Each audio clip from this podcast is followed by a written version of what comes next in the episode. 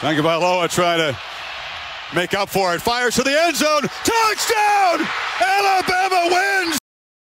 Malone looking for his first hit of the year. He oh. drives one. Deep left field. Back goes Upton. Back near the wall. It's out of here! Bartolo has done it! There's only one word that comes to mind greatness. What is up, guys, and welcome back to another episode of the Red Shirt Podcast. This is being filmed a mere hour and a half from the release, uh, or prior. This is being filmed a mere hour and a half following the release of the 2022 March Madness bracket. Um, and with me today, I have three wonderful men Joey Bonadonna, Noah Mgrublian, and Trent Sweeney to break down um, the bracket and just give kind of some gut reactions. Um, this is obviously a little impromptu, so we're just going to get right into it. Um, we will start off discussing some of our favorite game matchups, and I'll send the first game matchup over to our friend in Wisconsin, Joey. So the the game that stood out to me when I first look at the bracket is the the two mid majors, Murray State versus San Francisco. Murray State comes in 30 and 2 um, winners of their conference, and then um, San Francisco uh, coming out and lose. They lost to Gonzaga by ten um, in the WCC tournament. However, I think this is just a really tough matchup for both of these teams. I think they're both solid. Like San Francisco is favored in this one over a two-loss Murray State team. They've obviously have a better resume. They played against Gonzaga twice. They've played better teams. Um, looking the the Loyola game earlier in the year, uh, that was a that was an interesting game to watch. Only a five point loss. Honestly, it, it's just a tough draw for both of these teams because the winner ultimately has to probably go play Kentucky the next round. So I don't know what your guys' reactions were to, to that when it came out in the bracket. Well, one thing I'll say is the the Loyola Chicago game. They played that in like a gym in, in Utah in like the right. middle of January or something. Just a completely bizarre game. Yeah. Like Yeah. It's just so interesting. I think every year the landscape of college basketball, the, the you know, how teams are standing at the beginning of the year is very different than at the end. But I think especially this year when there was a lot the, the tournaments the like preseason tournaments were a lot stranger and just with all the covid uncertainty i feel like there really oh, yeah. is significant difference from what the product we're seeing now where it seems like we're gonna have a fairly normal march madness um, versus what we've seen over the last kind of year or so but um, like absolutely i'd agree that the december january part of the season was probably the furthest from normal for a lot of teams across the country like that san francisco loyola game would probably would not have happened without um, the the Omicron variant destroying the the landscape of sports for a while there. Um, but honestly, in this one with San Francisco being favored, I still I, I still want to say Murray State in this one um, to go on and play Kentucky. I think that's a pretty good matchup um, in the East region. Yeah, I, I, I like Murray State there. I mean, you know, I, I I get why they're a seven seed. Their conference is very weak. They've had some, you know, tight games against not very good teams, but I just I feel like they're underseeded. Like this is a team that's in the table and they're a seven seed. Uh, but I mean, this game itself is. Yeah, I, I agree. I think uh, Murray State is gonna win this game. They have some experience with their guard positions, and I think that's just gonna lead them to this win against uh, San Francisco. Yeah, my my initial thought was I was thinking San Francisco, but when I when I and most of this I really the idea of this guys is that we kind of haven't looked a ton into all of this. But the thing about Murray State is Murray State has a talented guard duo and they have um, big man KJ Williams, who I think is a real difference maker. It's not to say USF can match that. Um, they have phenomenal big man who I'm not even going to try to pronounce his name, but he's a six nine transfer from uh, U- USD. Um, this should be a really good game, but I think Murray State ultimately um, is the more complete team to me. and uh, looking at Murray State's schedule, um, their two losses, one of them was to East Tennessee State re- really early on in the year, and then a 13 point loss at Auburn. So um, they've had some close games here down the stretch, but I think Murray State has, like like we were talking about before, has run the table since that Auburn loss, and I think they're probably the better. And maybe they give Kentucky a run for their money, but I think that's a really tough draw for both of these both of these teams. So I think they're better than having to play that really tough team in in the second round. Yep. Um, so we can move on to our next matchup. Uh, I can I'll take this one. Um, what really intrigues me is the eight nine matchup in the Eastern region, which is North Carolina against Marquette. Um, interesting for a number of reasons. Starting off with North Carolina, their trajectory to the tournament's been interesting. They were kind of on the bubble slash looking out for a little bit. Then they went on a nice run to end the season. Um, had a big win again at Duke to spoil Coach K's uh, final regular season game. And yeah, they've they've made their way to the eight seed. Marquette, on the other hand, first year was Shaka Smart at the helm. Um, disappointing showing in their conference tournament, but here they are with the nine seed. Um, when you break down these teams, UNC, uh, they live and die with Armando Bacot. Uh, I think to me, he was the best player in the ACC this year. The uh, voters for the ACC Player of the Year didn't agree, but so be it. He's averaging about 17 points a game, 12 rebounds a game. He's just an absolute force on both ends. Uh, then, of course, you have Caleb Love, who's scoring about 15 a game, shoots well from deep. The thing about this UNC team is they have a ton of guys that are plenty capable um, to score, but it doesn't really go past their starting five. You have Bacot, Love, Manek, Davis, um, and those are kind of those are the main four right now. Um, and then when if you go back, if if you look at their game against Virginia Tech, um, they started to empty the bench, but they probably ran. I'd have to off the top of my head, probably seven or so guys. Um, they just really don't go that deep. I don't know if it's lack of talent, but they just generally don't go that deep. Um, so I think the big thing for me to look at at UNC is to see if someone off the bench is going to step up. Um, see if they can get a contributor because I think especially more than just this game in the long run, you're not, it's not going to work only playing six guys. So I think maybe you could look at a guy like uh, Kerwin Walton to maybe step up, make some plays. Um, and yeah, so then Marquette, on the other hand, they they live and die with Justin Lewis. They're talented six seven freshman. He's scoring 17 points a game, eight rebounds a game. Um, and then they also have the Maryland transfer, uh, Darryl Morsell, Morsell, um, who's solid, uh, can hit a shot from outside. He brings that experience. Marquette's an interesting group. They really, um, there's there there's just a lot to them. They've had some really good wins. Um, but this is just a weird matchup for them because when it comes down to it, UNC is a great rebounding team.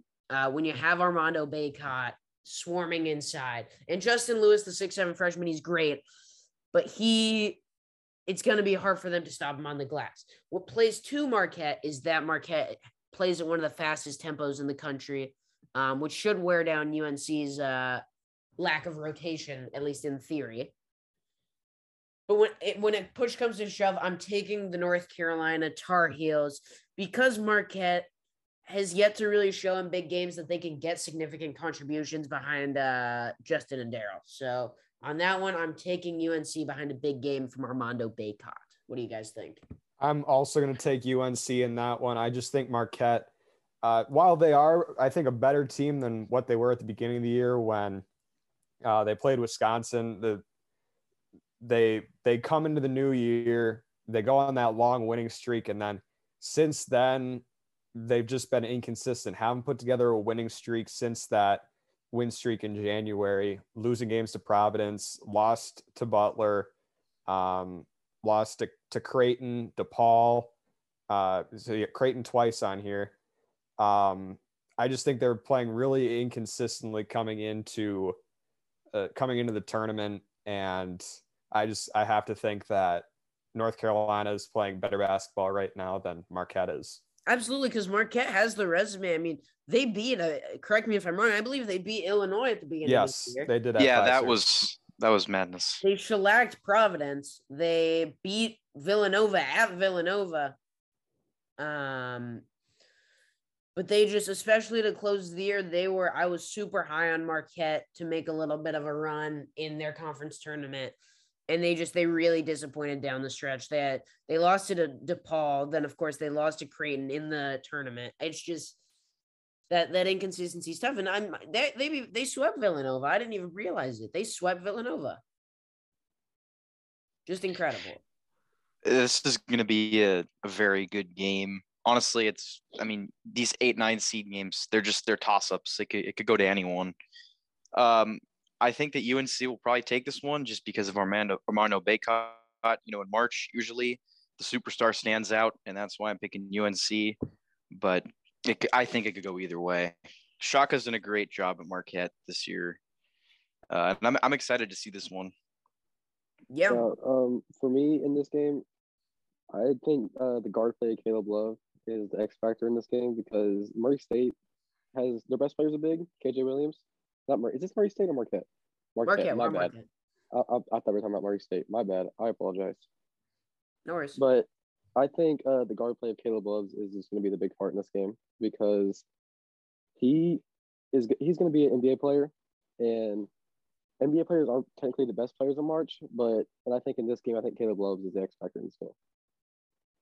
yeah, I concur. I And I think. Sorry, go ahead. I have the Tar Heels winning this game.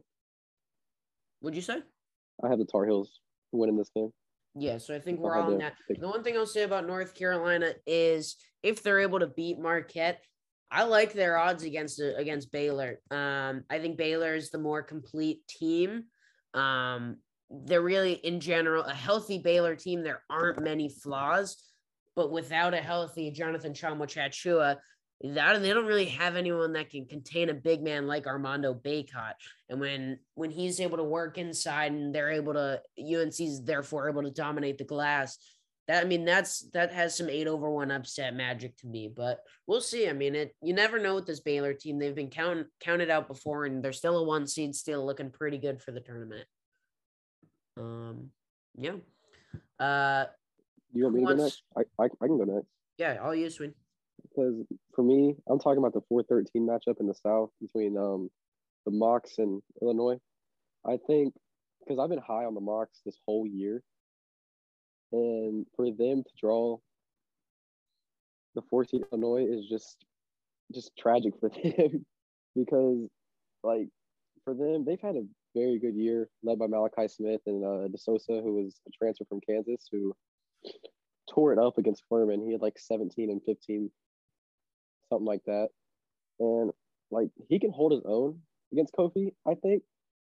But I just think the like this Plummer, Frazier, and Kofi is just gonna be too much for Chattanooga. And like I really want Chattanooga to win this game because they want to win the whole year. But I just don't think it's gonna happen because of just the three players from Illinois that are just just all Americans, just not all Americans, they're all Big Ten players. And I just think they can just overpower the Mocs in this game. Yeah, I mean, I'm, I'm with you. I think it's a, just a brutal draw, draw for Chattanooga um, in a certain sense, mainly because when you have to, with a team like Illinois, they're, they're not consistent necessarily as a whole team, but when you have a presence like Kofi Cockburn, it's very helpful to keep you in games. But also, with that being said, Illinois is one of the most inconsistent, streaky teams in the country, and that definitely plays for an upset, possibly. Yeah, I agree with that. I but like just if Malachi Smith can go for 30 this game and then De Sousa can go for 20, they could win this game. But that's just a big if. And then they gotta catch uh Illinois on like a streaky one of the streaky nights where they're having an off night. But that's just a lot to ask for. But it's Yeah. possible, but it's a lot to ask for. I mean, when you're just looking at upsets, is there a more intriguing session than Houston, UAB, and Illinois, Chattanooga? I feel like the four and the five could definitely fall in that session. I'm low on Houston. I mean, th- this is you know this is separate to Illinois, and Chattanooga, but there there could be some upsets there. Uh, well, two upsets. Uh, but I mean, Illinois, I feel like, like you kind of said, they could be dropped in the first round or they could be cutting down the nets in New Orleans. I, I really think that team is. I mean, it's very interesting. I'm, that game is going to tell me a lot about how Illinois is going to do in March. Yeah, and uh, before Joy, I no, didn't mean to cut you off if I was about to cut you off, but I want to welcome in Jackson Francois, who just joined us. Jackson, how are you? I'm good. How are you? Sorry for being late. I uh, I mistimed. No worries. But The life of a Bishop Gorman basketball player right there. I I um I was gonna interject on what Noah said. Um, you're looking at a potential Sweet 16 uh, matchup of Illinois and Arizona. I mean, that's probably two of the best bigs in the country, right? I mean, Koloko, Kofi Cockburn. I mean, that that's an unbelievable basketball game where Illinois can legitimately win that game. Yeah, if, if we're gonna go uh, if we're gonna go that far in advance, uh, I just want to note that Koloko held Kofi uh, five for fifteen from the field in Champaign in December, but that that you know we're getting ahead of ourselves because what if Illinois falls to Chattanooga like Trent Sweeney said it could happen? Or Arizona you know. falls to Brown. What if what if it ends up being the Mocs against uh against Bryant? Who knows? Yeah, I mean, I do believe in the Peter Kiss supremacy. So Eh, This is March. Anything can happen. you know, Anything can happen. Yeah. Anything can happen. Uh, anyway, I think you know we can maybe get back on topic here. Uh, Joey, did you have any thoughts on Illinois Chattanooga? Did you? Um, yeah, I was gonna say coming into this one, it is a tough draw for Chattanooga because, um, I, I, I think we've all talked about it throughout the entire season that Chattanooga has a potential to be one of the one of these um, teen seeds that can make a run, but going against one of the most dominant forces in college basketball and Kofi Cockburn is going to be a real tough draw.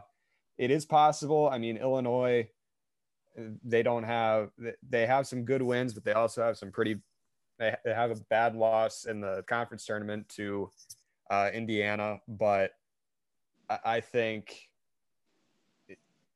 I- i would still say t- still take illinois coming out of this one. Um, i put faith in them last year and i picked them to win. It that didn't work. So may, maybe i'm wrong. Maybe i'm wrong.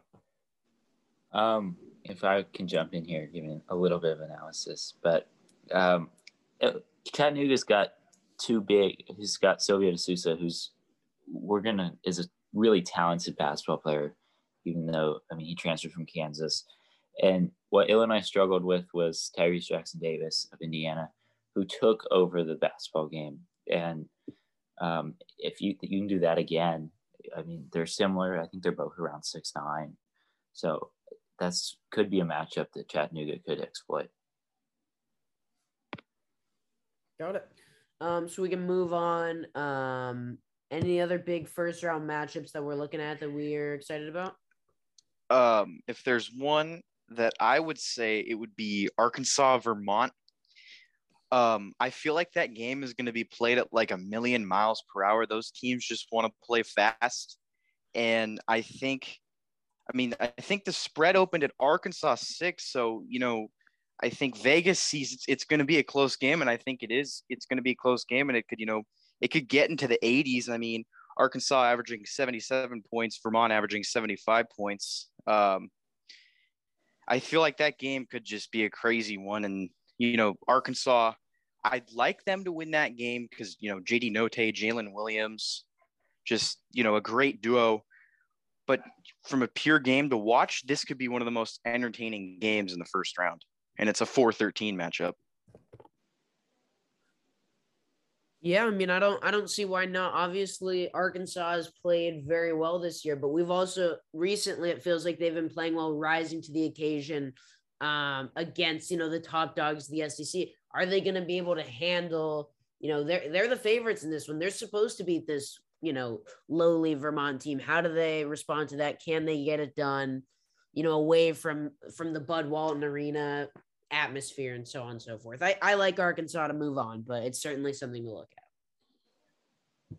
Yeah, I mean, Ryan Davis is really good uh, for Vermont, and um, they they're playing their best basketball. They I think they must have been twenty and two in the uh, in league play, and they just won their conference title by forty points. Like no matter who you play, winning a conference title game by 40 points is impressive. And, you know, JD Notae can always have off nights. I mean, we've seen him struggle and just put up shot after shot and break shot after shot. So it's Arkansas can sometimes go into scoring holes, and we saw that against LSU a couple times. So, I mean, you can always take advantage of that. Yeah, I can't say I've watched Vermont game this year, but I've watched plenty of Arkansas games this year. And I just think, like what Jackson said, if Notae is shoot, shooting shot after shot and they're not going in, this is going to be a tough game for Arkansas. And then the other two guards they have, um, I'm, you know what, you, you know who they are, Tony and then Stanley. I'm not saying his last name because it's one of those days today. But the short kid, right? Isn't the short kid? Uh, no, um, like, Miles. It's it's you you it's it's with a U. I know who you're talking about. Yeah, like that's Chris Lykes is a short kid, but um, I think their guard play is going to be big if they want to go on a run in this tournament, and of course they have Jalen Williams as their leading rebounder, and for them to beat Vermont, Notae is going to have to be on, and if he's not on, the other guard's going to step up.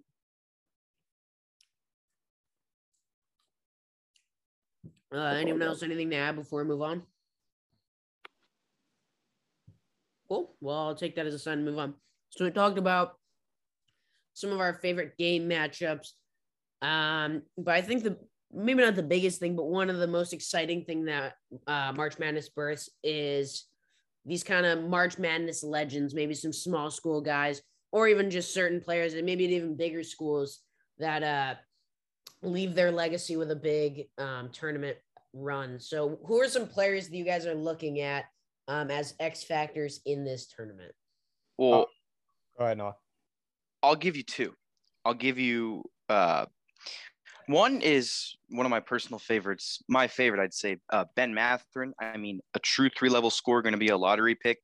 If Arizona wins the national championship, it's going to be because Benedict Mathurin had some really, really big games.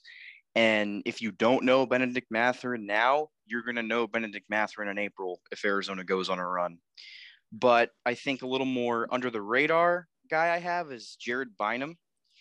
If if Providence wants to go on a run like they're capable of, you know, they're going to need the Jared Bynum that can just hit threes like no other. Because when I've watched some Providence games, Jared Bynum looks like the best shooter on the planet. And if they get that Jared Bynum, Providence could go very far.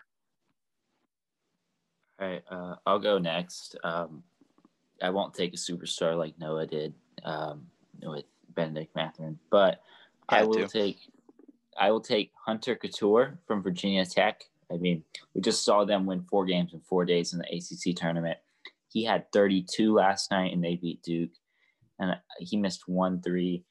There, he can shoot the ball. Virginia Tech's an old team, and Virginia Tech, every single player on that team can shoot the ball. I'm just picking Hunter Cattoor, where I could pick Keke Aluma, who's a five that can shoot the ball.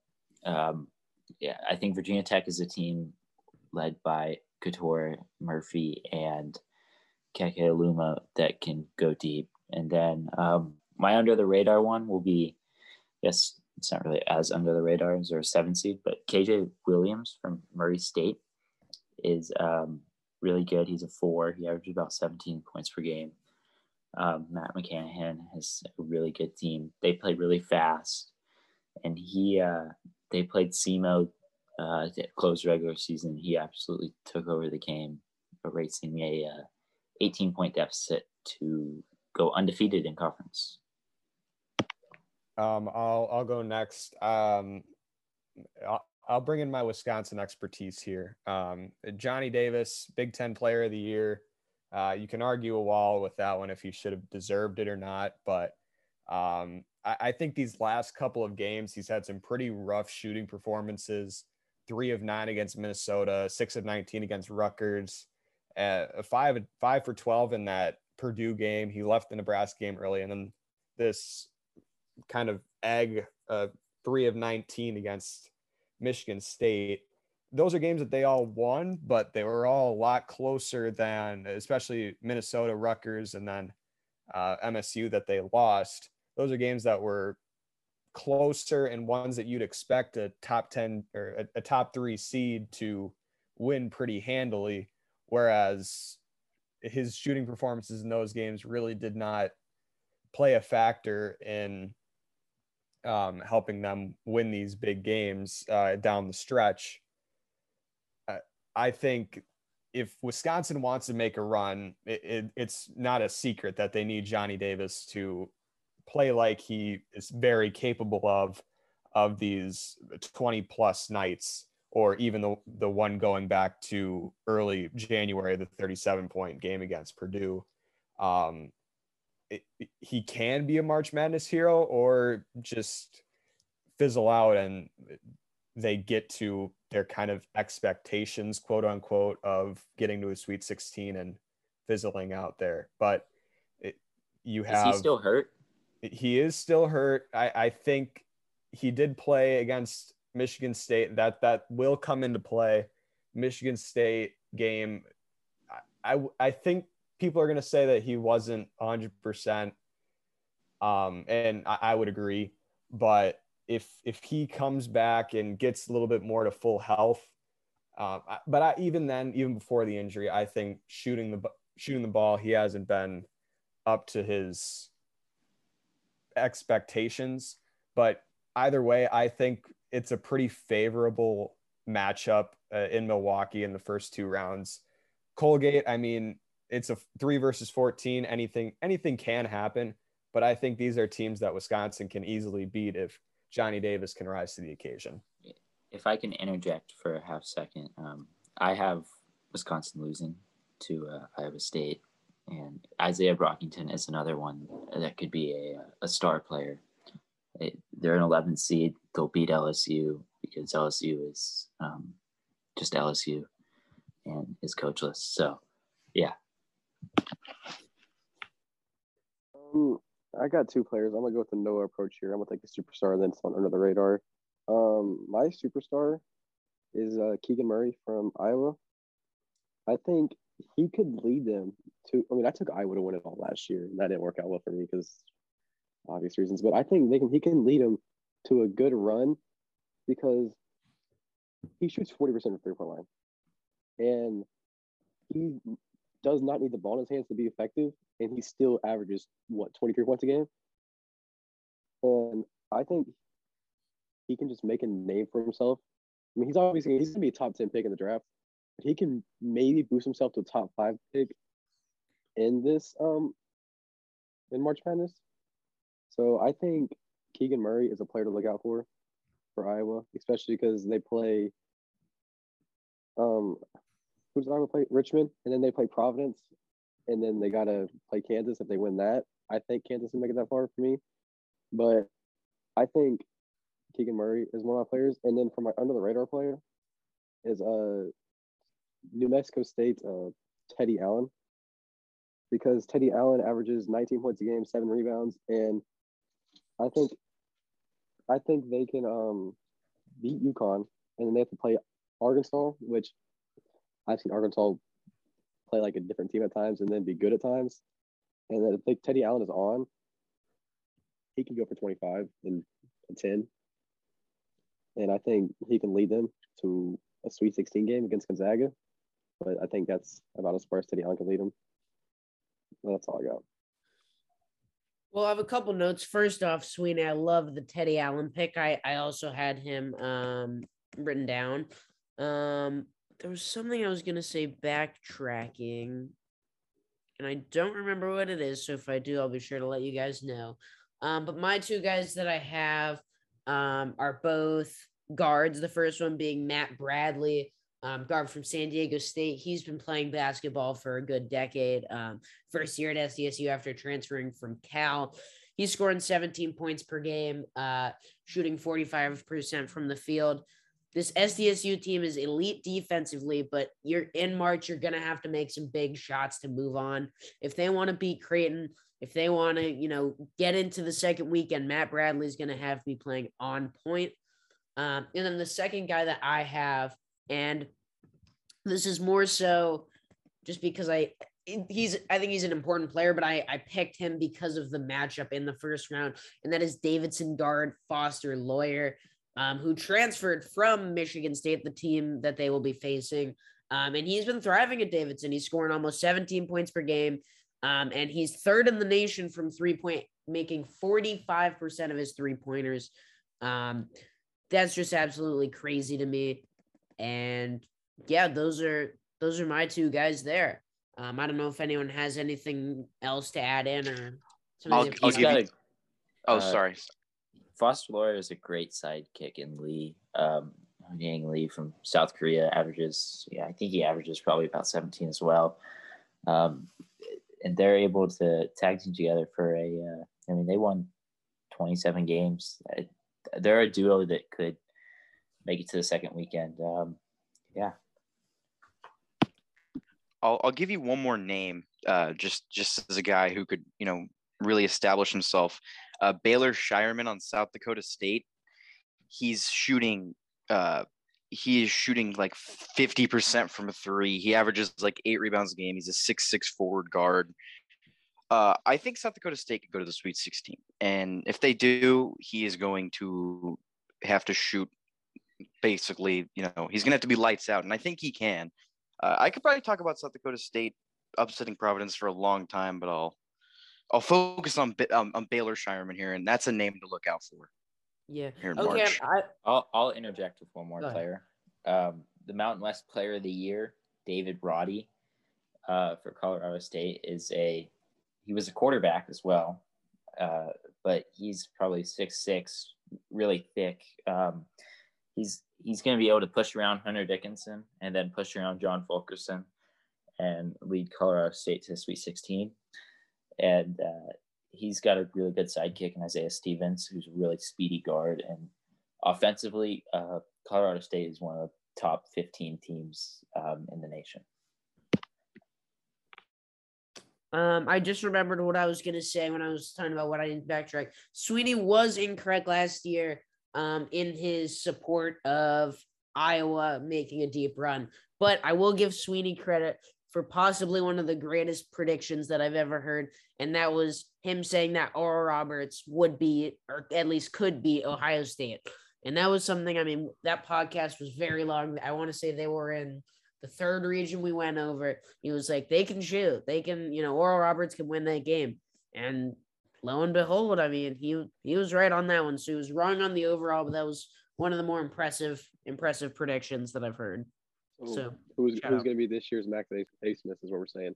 that's kind of that is truly what we're kind of talking about, right? That's honestly what we could have called this is the Matt the Max Abmas Award. I think that's Baylor what we should. Scheierman. If I can interject, um, I think that uh, I think Bailey Scheierman is really good um, for South Dakota State. Just echoing what Noah said. I'm disappointed by one thing from from you, Jackson. For a lot of interjecting, I haven't heard any talk about uh about your Bryant your Bryant boys. Don't you, you, Oh, you have anything else to add? my favorite player in the tournament is uh, Peter Kiss, and uh, I he won't take down Arizona. He, he'll destroy Arizona. If if Uh, he does, he's going to have to score about 60 points and shoot about 80% from the field and hit the craziest shots you've ever seen in your life. He uh, Max, Max Abmas. He's really good. He averages 30 a game in the last 10 games. Uh, he's also really cocky, uh, which also makes me my favorite player. Um, so yeah, he's really good. Uh, Rutgers transfer. He'll be a good player. How do you And he'll- how will you feel if uh if if Wright State beats Bryant in the first four? How will that make you feel? Really stupid. Horizon League represent. Let's do Well, they get a they get a home game because they're from Dayton and they get to play the first four in Dayton. I, So it's a home, Um, it's a home game for Wright State. there's really no such thing as a home game for Wright State because no one goes to the games regardless. So I, I don't think I don't think Yeah, they'll That's have I'll, I'll be. I'll be honest here. I I don't think anyone goes to Horizon League games. The Horizon League just doesn't exist. I mean, the number one player was in the Horizon League, and I think their coach got fired. Okay. Uh, yes, yes, that is true. Sorry to I'm- interject, guys, but um, can we talk about Malachi Smith from Chattanooga? Tell us about X-Factor? Malachi Smith, Trent Sweeney. I'll tell you about Malachi Smith. he could be he could get a triple double against Illinois and beat them, and then that's just a story itself. And then go beat Houston or UAB, Sweet 16 story itself right there, Malachi Smith. So simply put, I respect it. Um, I'm gonna add. I'm gonna add one thing in um, that I did not have on our brief agenda before we go and pick our final fours.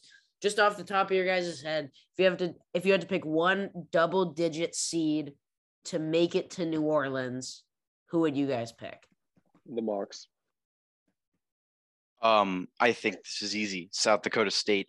Uh, I mean, they shoot. I'm. I think as a team, they're like 45% from three. That's just off the top of my head, but uh, I guess an, another good option. I'm probably stealing someone's team right now saying this, but another team could be Michigan because, I mean, it's you know watching Michigan has been tough this year. They are not a good basketball team, but when you have Hunter Dickinson, you know you you can get to the Final Four. He can carry your team. All right, Uh, I will yeah, say. I'm sorry if I just stole No, someone's team. I, I will say, as much as I do not like Michigan, especially after the events that transpired at the Kohl Center on February 20th, uh, I would also say Michigan is probably a. a- Again, they're going against a solid Colorado State team, but it'll be uh, they they can do it. I, they do have the talent to do it. All right, I will say Iowa State. Um, they're an 11 seed. I've already said they're going to beat LSU. I've already said they're going to beat Wisconsin. Um, Kansas is the one seed in that region, and they lost on a buzzer beater to Kansas by one point in Phog Allen Fieldhouse earlier this year. They started strong. Isaiah Brockington is a superstar. He's got shooters around him. I think Iowa State can muck up the Wisconsin game. I think they can beat Auburn, and then you would play most likely Kansas State in the Elite Eight. So or Kansas in the Elite Eight. So I will take Iowa State. Um, and if I had to take like a mid major, I would take San Diego State. Uh, Matt Bradley is a superstar, and I watched them yesterday, so I'm a little biased. Um, my pick was Iowa State as well. As much as I hate Iowa State basketball, it was going to be them. But since he already talked about that, my other team is going to be the uh, Trayce Jackson Davises, Indiana. I think they can go on that UCLA run where they win the first four game and it's just go on a run to the Final Four just because of Trayce Jackson Davis. Because they, I mean, they put up fights against teams in the Big Ten this year.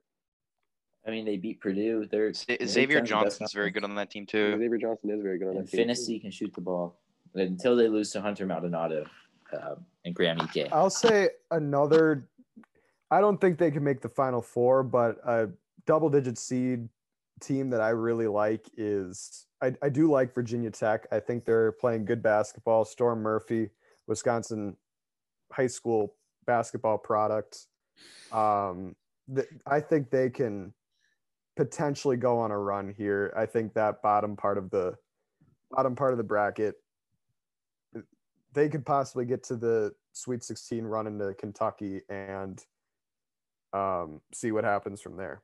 Yeah, I have have, them in the Sweet 16 for sure. I mean, they just beat Duke, so I I think one thing I've taken away from this and looking at the bracket is I feel like the double digit seeds are incredibly strong this year.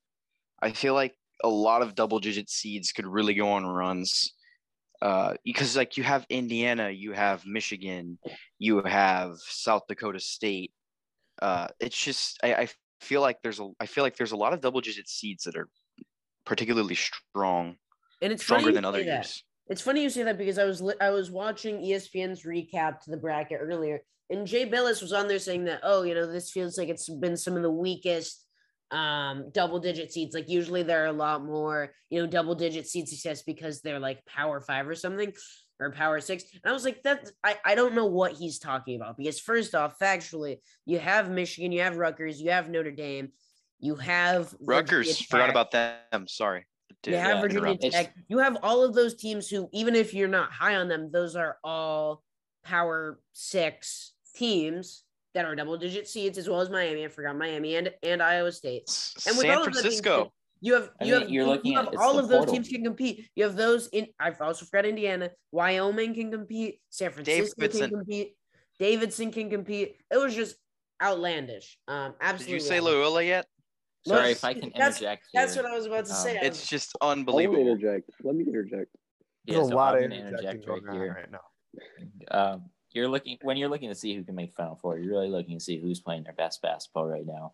At the best time, and you know Virginia Tech is playing their best basketball right now. They just stole a bid, and I mean, if we're going based on talent, Michigan's a top 15 talented roster in the country. Um, sure, they're poorly coached, but they have that coach back now, and um, I mean, they're good enough to beat anybody in the country and bad enough to lose to anybody in the country, just like Alabama.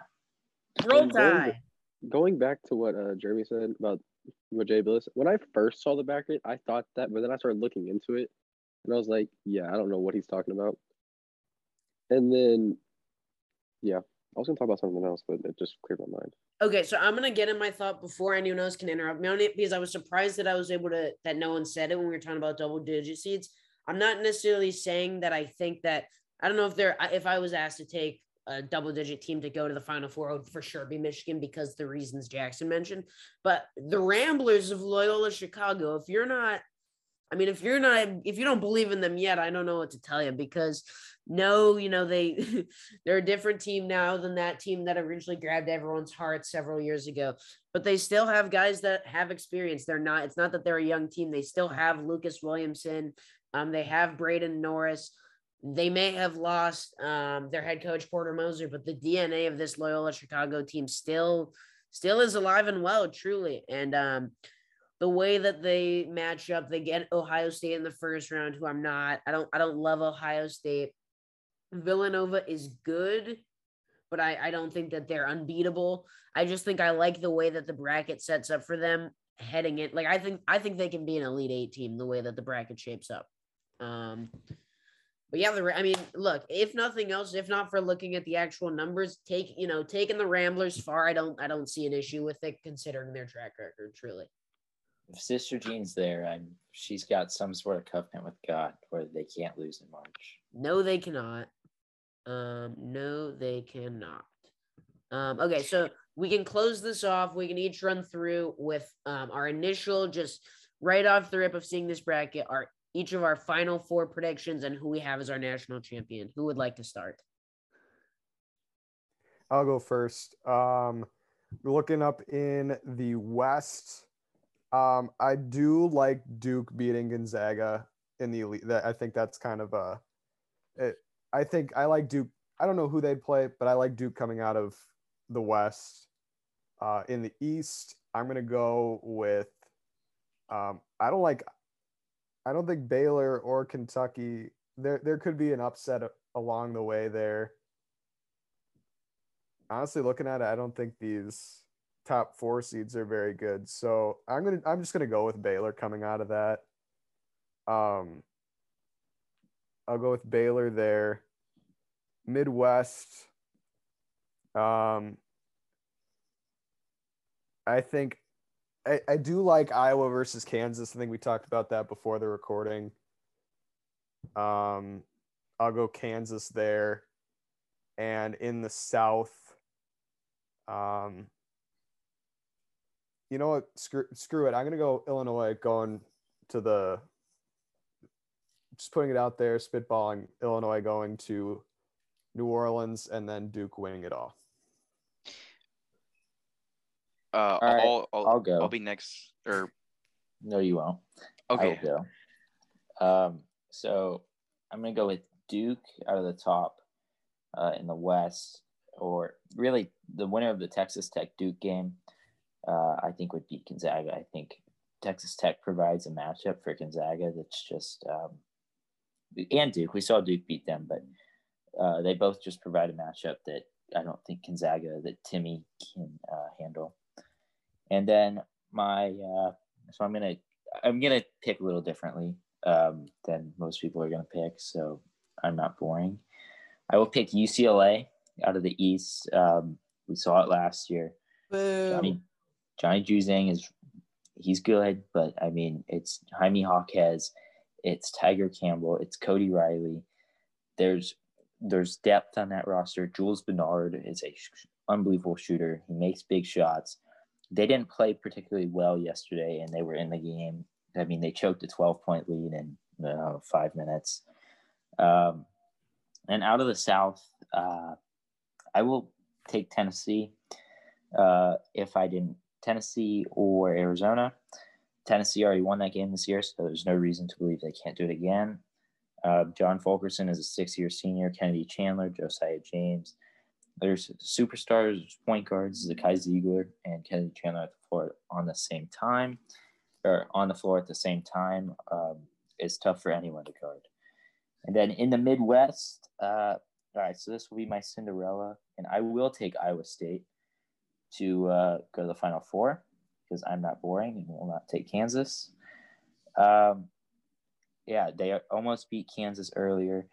They're not playing great basketball right, right now, but as I mentioned earlier, Isaiah Brockington is a stud, and I don't think Wisconsin's very good. This is by far the weakest uh, region, I would say. I think, can we all agree on that? Absolutely. I feel like you could put 2021 Oral Roberts in that region, and they might just find their way to the Final Four. I Like- mean, like, I'm part of me thinks Colgate might beat Wisconsin. Uh, I've seen Johnny Davis, who's not close to the best Big Ten player. There, there, there could Uh, be pure anarchy in, in that in that region. Yeah, I mean Richmond's playing really good basketball. So we've already made the argument about Providence and South Dakota State. I mean Providence doesn't lose close games. Matt Bradley is a superstar.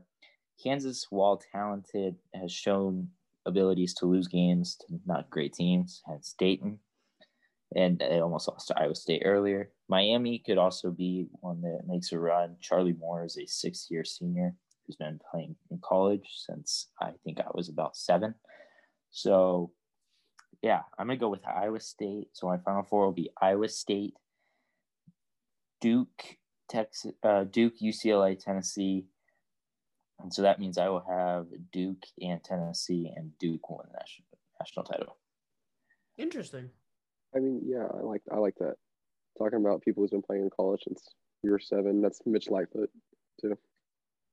And John Who's Fulkerson. been college since I was seven. And Jalen Coleman Yeah, Lands. Yeah, I mean, and half Uh, the Virginia Tech roster. So My Final Four, I'll uh, I'll keep it kind of quick here. I think Gonzaga's going to run the West. Uh, they're going to get themselves back to the Final Four. Uh, Jackson, I agree with your UCLA pick. I was going to say UCLA, and I agree. I think that UCLA is going to get out of the East. I think we're going to see a UCLA Kentucky Elite Eight matchup, and I think that they're, I think that they're going to beat Kentucky. Um, and then I have Arizona getting out of the South. I think the South is very intriguing. And I will say this I think the winner of a possible Arizona Illinois game will be the team that gets to the Final Four. And I'm picking Arizona. And then in the Midwest, uh, I, I think that Kansas is, is going to get out of it. Um, and I think the thing with March Madness is there's so much chaos in the middle. But if you really look at it, most of the time, the the best teams make it to the final four. So that's you know I'm kind of picking the higher seeds, but usually that's how the final four plays out. Uh, and then so yeah, I got Gonzaga, UCLA, Arizona, and Kansas. Yeah, um, who's your national champion? Well, uh, my national champion, I will go in Arizona Gonzaga game, and I will not comment on my winner because I don't know. I would really have to think about it. Go Because I, Don't you think to- uh, Koloko and um, I mean, I don't think I don't you think he'd just push around Holmgren and Timme just like I mean Arizona. think that- I think that that Chet Holmgren would walk on the court, and he would see Oumar Ballo, and he would probably just break in half. so you pick Arizona to win. I don't want to comment on the situation. I mean, as a, as just as our just, friend, just just say um, Arizona. You stop the recording. Are you taking Arizona or are you taking Gonzaga? I'm taking a, a really good game in New Orleans. A- as, as our friend no um, fun. Henry Cannon said earlier. Boo! All right, all Um. Here we go. Arizona 85, Gonzaga 81. Ah, I see. I'll call I my mean, our friend uh, Henry Cannon earlier said that uh, is a 12 loss team in the Pac-12. So That is true. Certainly a take. It's certainly a take. is a take. Um, Sweeney, you want to go now? Sure, I'll go next. Um, my final four from coming out of the West region, I have Duke. I think Duke Gonzaga game, and then I have Duke. And then going to the bottom left in the East, I have a Kentucky, um, Indiana Sweet 16. I mean, not a Sweet 16, Elite Eight. And then I'm taking Kentucky. I'm not being like that. Sorry, Jackson. But and then on my other side, I have uh, coming out of the South, I have Arizona, and then in the Midwest, I've been switching between Kansas and Iowa for like the past ten minutes now, and I my heart wants me to take Kansas, but I'm going to take Iowa. And then I have a rematch of the 2001 uh, national championship, Duke versus Arizona, which Duke came on top that time, but I'm going to take Arizona this time. Did we all put Duke in our national championship game except Noah? Uh, yeah, I I have Duke winning it. I mean, like, it it's it's Coach the K is going to get dilemma. every call. I mean, he It's lost to North dilemma. Carolina. He lost to Virginia Tech in the ACC championship. If Duke wins, if Duke wins that, if they win that championship, it's scripted. It's scripted. One There's no perspective you have to look at is think about the pressure on Duke. I mean, Oh, I think they could totally lose to Davidson. they're okay. So they're a young team, and like you saw the pressure of the UNC Duke game, and they lost.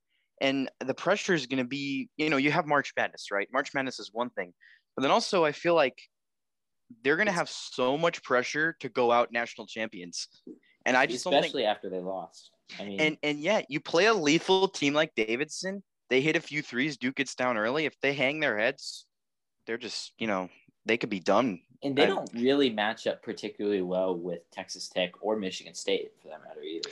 Yeah, Texas Tech would really give them fits. I mean, Texas And- Tech can play five, uh, five man to man, And if we- everything, If we got into a a Duke Gonzaga rematch, how are you not picking Gonzaga in the second time around? Because didn't prob- Duke beat you're them in the regular right. season? they did. So Yeah, they beat him by three. So y'all just saying Michigan State's not going to beat Davidson? Um, I made an argument. I for think both it's a really so- unfortunate. Wow. I think it's an unfortunate draw for for Michigan State. What would our just- I'm taking about the? Davidson. I'm I taking also the am going to take the Spartans in that I'm one. taking the Spartans. All right, All right, so well- I will be the lone. Me and Noah will be the lone Yeah. Wildcats here, and I uh, don't believe lone is. I believe you mean that the three, me, and Joey, and S- Sweeney are the. you know, you guys are wrong. majority. Lo- lone right. indicates one. All right, um, so we'll be the duo. Yes, the duo. Okay. Um, my final four. Um, out of the West, I have Gonzaga. I trust me. I would love to take Alabama right into the Final Four, but um, it's it's not happening. I you you could sell me on Duke, but I I'm I don't I think Duke will fold early. Um, in the East, the East is interesting to me because I don't know if I really buy Baylor going all the way. I actually I think I hinted at it earlier. I could see Baylor being a second round exit. I'm gonna take Kentucky. Um, I'm a big fan of Oscar Tshiebwe and what they're what they're doing down down there in Lexington. The South, I think it's all about who wins when because I think if Arizona were to lose before the Elite Eight, I could see Villanova going to the Final Four, but I don't think Villanova could beat Arizona. Um, I think, I think there are a lot of capable teams out of this region, but I'm taking Illinois because Illinois has the DNA of a championship team. That's not to say that I think they're winning the title, but to win in college basketball, they have basic, they have lethal shooters on outside when they're on.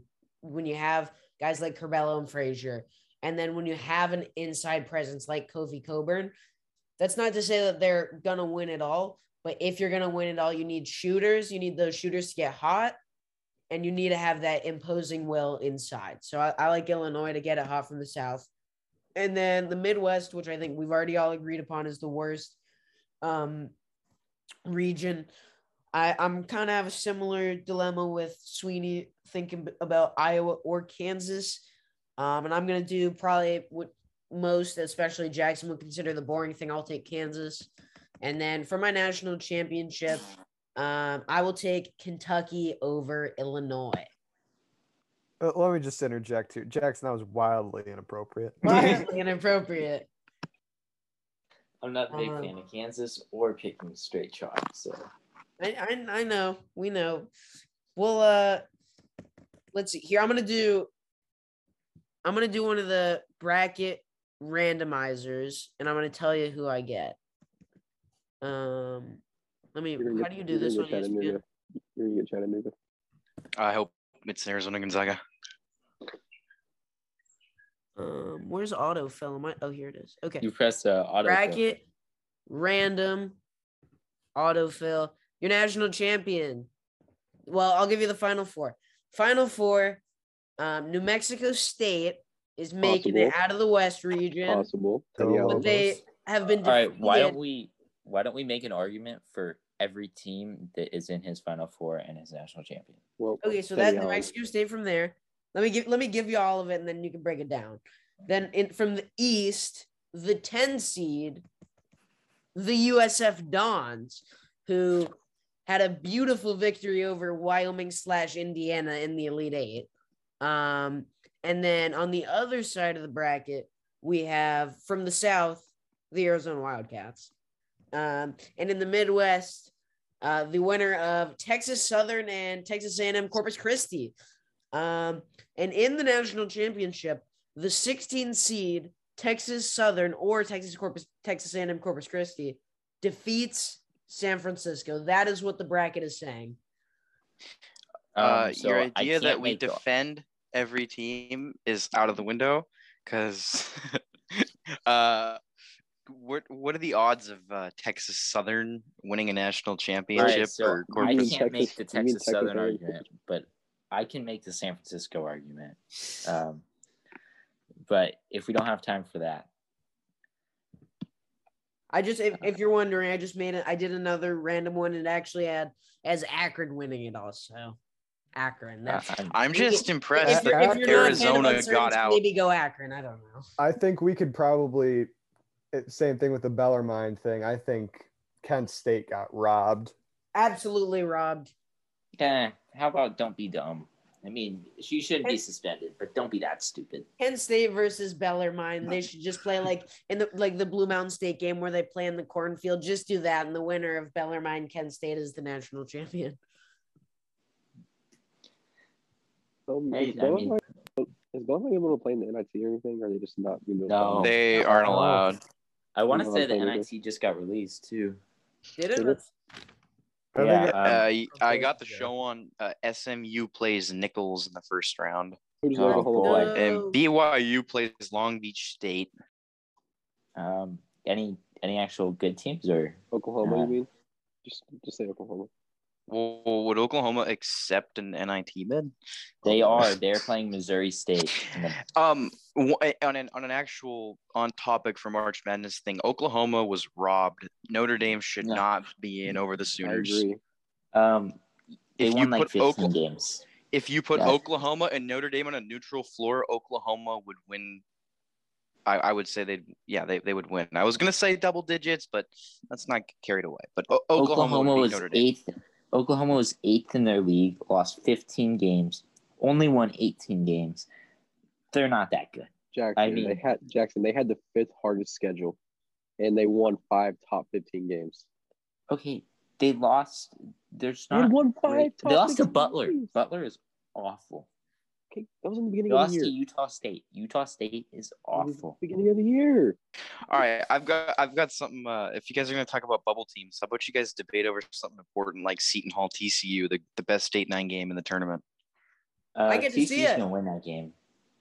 Um, I think TCU is just better. Uh, Seton Hall's struggles to score. TCU. As an Arizona fan, I'll say one thing: Seton Hall scares me a little bit for a possible Arizona matchup because they are a giant team, and Arizona, even though you know they're they're massive, but what I have noticed is when they play teams that can match their size, it it bothers them a little bit because they're not used to they're not used to a team just being as big as them. Uh, so Seton Hall could could possibly beat Arizona. That that could be an ups that could be upset watch if that happens. I agree. I mean, Seton Hall is well coached. Kevin Willard's a really good coach. Um, Would you say more adjustments than a chiropractor? no, I wouldn't actually. Um, I know what you're trying to do there. Uh, personally, if I had to interject on that one, I, I wouldn't actually. So Personally, I think Jon Rothstein has some pretty good T-shirt quotes. If you, if you ask me, Guys, do we think should we send this to Jon Rothstein and see what is? Should we try to get Jon Rothstein on the podcast during the? if we get if we get Jon Rothstein, I would the Red Shirt absolutely love to talk to Jon Rothstein. I mean, if if us five had a weekly podcast, we could get Jon Roth. I could get Jon Rothstein on in two months. Let's Okay, Jackson. What about if what about if I give you twenty dollars and you use that twenty dollars to get Jon Rothstein to get on a podcast Tuesday or Wednesday night? How how would that sound? Um, he might follow me on Twitter. Do you want me to DM him? Absolutely. You know, okay, that's what we're gonna do after this. We're all gonna come together. We're gonna spam Jon Rothstein to get him get a response. It's this ends in one of two ways. It ends in that he's he's joining the podcast. He's gonna get on a podcast episode, or the second option, which is that we all get blocked by Jon Rothstein, and I'm perfectly fine with either one. I'll, I'll um, you know, personally, being blocked by Jon Rothstein would it really be the worst thing in the world? yes. I mean, we Um, already we already you- followed okay. Joey Bonadonna. would would let me just say this: Would Jon Rothstein come on the podcast after we all just said, "Yeah, I wouldn't hate being blocked by Jon Rothstein"? Well, no, yeah, I, because he wouldn't listen. Jon that far. Rothstein, you have one of the best Twitter accounts I've ever seen. You're you're awesome, Jon Rothstein. see, See, no, that's I, I didn't mean that I'd be fine. Like I I'd rather not be blocked, but look, I you got I gotta do what I gotta do. I'm trying to get a get at a least big he name noticed guest on us. here. That, that's what you're saying. Wait, it's a risk don't that you I'm already have a big name guest on here? Well, I mean, I've been trying to line up with uh Mizzou athletic director Desiree Reed Francois. I We think a our schedule Great opportunity is when when Missouri makes their hire. Uh, she can come on for ten minutes and we can talk about the new Missouri I basketball concur. coach. Absolutely, we can. And a better idea, we can introduce the new coach live edition of the Yeah, Red so the red Hey, shirt if you the red come shirt- to the We can new talk Missouri about their basketball incoming coach class, especially their walk-ons. Their If you come to the new Missouri basketball coaches press conference, you can ask two questions. I'll drive up there. I'll, I'll I'll drive up there to meet you, Jeremy. We'll be there. We'll be there. I'll We'll, drive up there and Trent. Sweeney and I will be representing the Red Shirt Podcast. We- We need to get red shirt shirts. We Red need to make shirt red shirt shirts. podcast shirts on the way. Hey, Red Shirt Sponsored by sponsored Bench by Bench Mafia. Mafia. Thoughts? Yeah. Are we gonna make some Hey, red yes. bench mafia shirts? Red shirt X bench mafia. Sounds like we have some big ideas on the way. Um, The official yeah. podcast of Missouri basketball. absolutely, we are a we're a Missouri basketball pod, as well as formerly a UNLV pod, now a Missouri pod. Yeah, I mean, I think Jackson, pod is there any great idea. news you can report on some candidates for uh, Missouri? Some exclusive red shirt insider? Is that not possible today? Is Frank Haith one of them? Um, Frank Haith is not a candidate. Um, I can report uh, that Frank Haith is not a candidate, and I can report that Sean Miller will, is also not a candidate. Got it. Um, That, yeah, that's Cool. all I'm gonna say. okay, Okay, so English? No. I'm What's kidding. up? I didn't hear Nothing, you. Sorry. nothing. Keep on going. Just keep on going. Okay, so I'm gonna. I think we could probably talk for hours and hours on end, and we can do that separately. Um, I'm gonna call it quits here. I'm gonna say thank you guys for listening to this episode of the Red Shirt Podcast. Stay tuned for a more in-depth look at this bracket um, later this week, and I would like um, to recommend you guys check out the blog, the redshirt.blog. You can see my my picks from the conference tournament, some of which were incredible, some of which were bad. Um, check out the Twitter, the Red Shirt blog, um, and the Instagram at the dot redshirt. My parting words to you guys as listeners: the ACC sucks, and we will see you guys next. time. I concur.